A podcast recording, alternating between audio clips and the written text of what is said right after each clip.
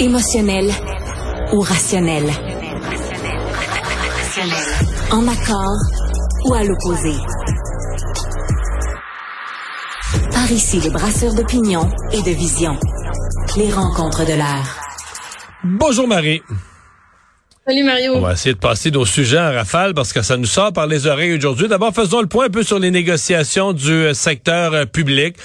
L'offre du gouvernement hier a été rejetée rapidement du revers de la main. Aujourd'hui, François Legault a redit qu'il était prêt, peut-être même à en remettre encore, mais il attendait de la souplesse. Et il y a eu ce point de presse du Front commun où ils ont fait une litanie de nouvelles demandes. En tout cas, je pense que ça a assommé tous ceux qui pouvaient imaginer un règlement à court terme. On te dit, OK, mais il reste encore tout ça à régler. Ouais, écoute, on vit d'espoir depuis à peu près trois vendredis dernier. Moins, on vote d'offres à contrat, tu sais, puis là, on se dit, oh! Puis là, écoute, c'est très cyclotimique notre affaire. Il y a une journée où on se dit, ah, ça y est, on est à deux doigts d'avoir une entente, puis le lendemain, on se dit, bon, non, finalement, ça arrivera pas. Puis, oups, 2 heures après, t'as une contre-offre qui se fait penser, OK, on est à deux doigts. Tu sais, il y a de l'espoir, il y a de la lumière.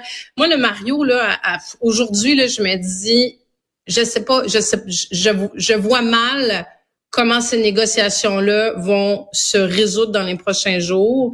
On est à la même place. Comme tu dis, écoute, le Front commun sont arrivés avec des exemples très pertinents, là, tu sais, de métiers, là, tu sais, dans les écoles, un plombier, tu sais, puis on sait, il manque de main-d'œuvre, dans les hôpitaux, il manque de main-d'œuvre, t'as des toits qui coulent, puis dire, ben là, on les paye 10, 15, 50 $ de moins qu'au fédéral ou qu'à la ville, ou puis on parle même pas du privé, tu sais. Des exemples super concrets d'attractivité, puis si tu veux être un employeur modèle, puis garder tes employés, puis ta capacité d'attraction. Mais, tu sais, je regarde ça aujourd'hui, puis je me dis, si quelqu'un un jour peut m'expliquer la stratégie du gouvernement depuis le début, je serais contente de la savoir parce que c'est à se demander s'ils en ont une, s'ils ont encore le contrôle de la négociation. Est-ce qu'on s'en va vers une grève? Tu sais, là, demain, c'est 7 jours du Front commun. Bon, là, c'est terminé. Là, c'est sûr qu'on l'évitera pas. Ça veut dire que la semaine prochaine, 100% des écoles sont en grève. Tu sais, tous nos services publics sont en grève. Là, on arrive à Noël, là, Mario. Là. Donc, ça veut dire les écoles. Mais qu'est-ce que le gouvernement... Moi, sincèrement, je ne sais plus ce que le gouvernement peut faire. Il reste une loi spéciale. Il n'y a aucune volonté de négocier. Les syndicats se sont mis dans la tête qu'ils allaient obtenir tout ce qu'ils demandent. Puis... Ben, tu dis une loi spéciale. Mais même ça, j'y crois pas. Ben, ce qu'on comprend, c'est que c'est plus ce que c'était il y a 10 ans, il y a 15 ans, il y a 20 ans. Puis le gouvernement veut pas. Te lever puis dire, bon, moi, c'est pas fini, demain, je mets une loi spéciale, d'attitude, tout le monde retrouve travail. Là, juridiquement, on comprend que ça a plus tant de portée que ça non plus. Là, le gouvernement veut pas. Puis c'est pas un outil. Ouais. Ben non. Puis là, il y a une limite à remettre de l'argent sur la table. On comprend que les syndicats, tu sais, quand tu fais du 9 à 1 heure, ça veut dire que c'est plus des pécadilles, là, c'est pas des petits éléments là de négociation, là, c'est que le fossé, il est encore gigantissime. Ouais. Mais on fait quoi, mettons qu'on part là, le 20 décembre, puis il n'y a rien de réglé, puis là, on dit qu'on revient pas encore à l'école en janvier après les fêtes, les parents vont capoter, là. Ben, je pense que les parents... Capote déjà, ouais. Puis les policiers, là, ça, c'est la meilleure. Les policiers qui s'ajoutent là-dedans, qui sont pas satisfaits, eux qui ont eu 21% sur 5 ans, sont pas satisfaits. Et là, sont choqués contre le gouvernement, qui pensaient que le gouvernement allait leur mettre un 23, un 24 ou un 25% en pleine négociation avec les autres.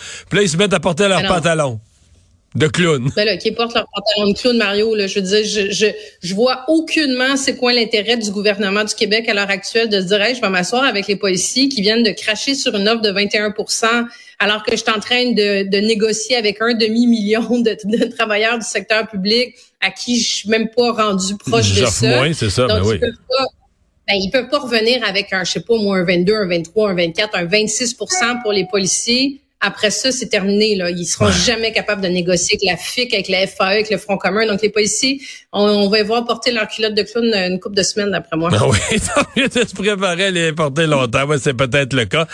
Hey, deux événements qui sont survenus, qui touchent des élus.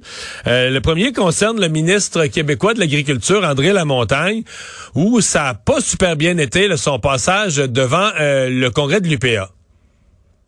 Mario, il y a une courte vidéo qui circule sur X, entre autres, mais qui, d'après moi, va se propager assez rapidement. En fait, il y en a même deux, là.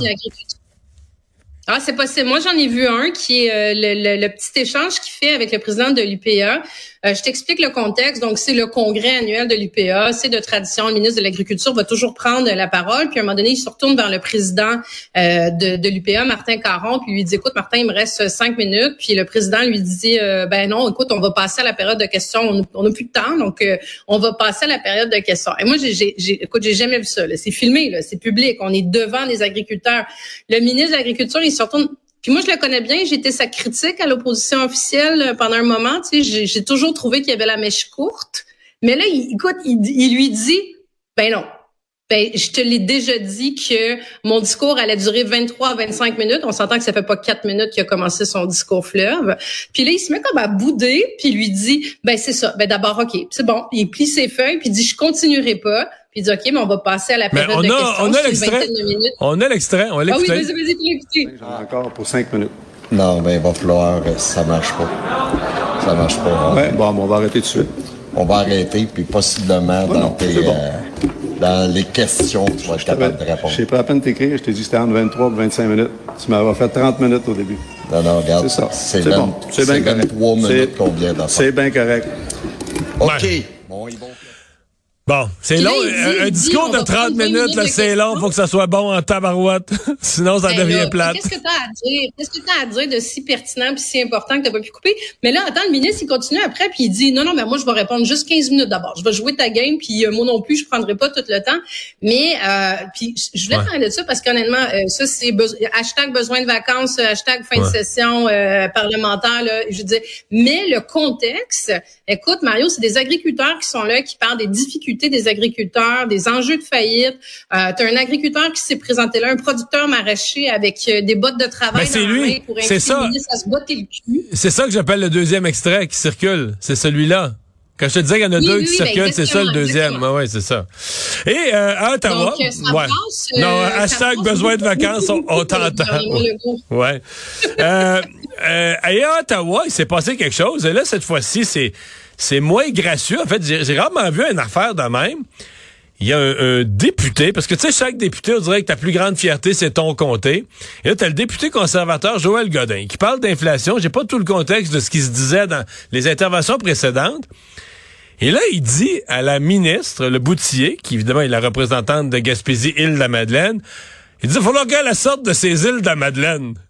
Et la madame était pas contente, la ministre était furieuse, avec raison, avec raison. Mais qu'est-ce qu'il a pensé? J'en ai vu des commentaires comme ça quand, tu sais, pendant mes presque 10 ans en politique, puis j'ai toujours trouvé ça pas bien insignifiant. Tu sais, moi je me faisais dire que j'étais une députée de Montréal. Donc comme je suis une députée de Montréal, je te mets en parenthèse que j'ai grandi dans un petit village à Montérégie-Ouest agricole, là.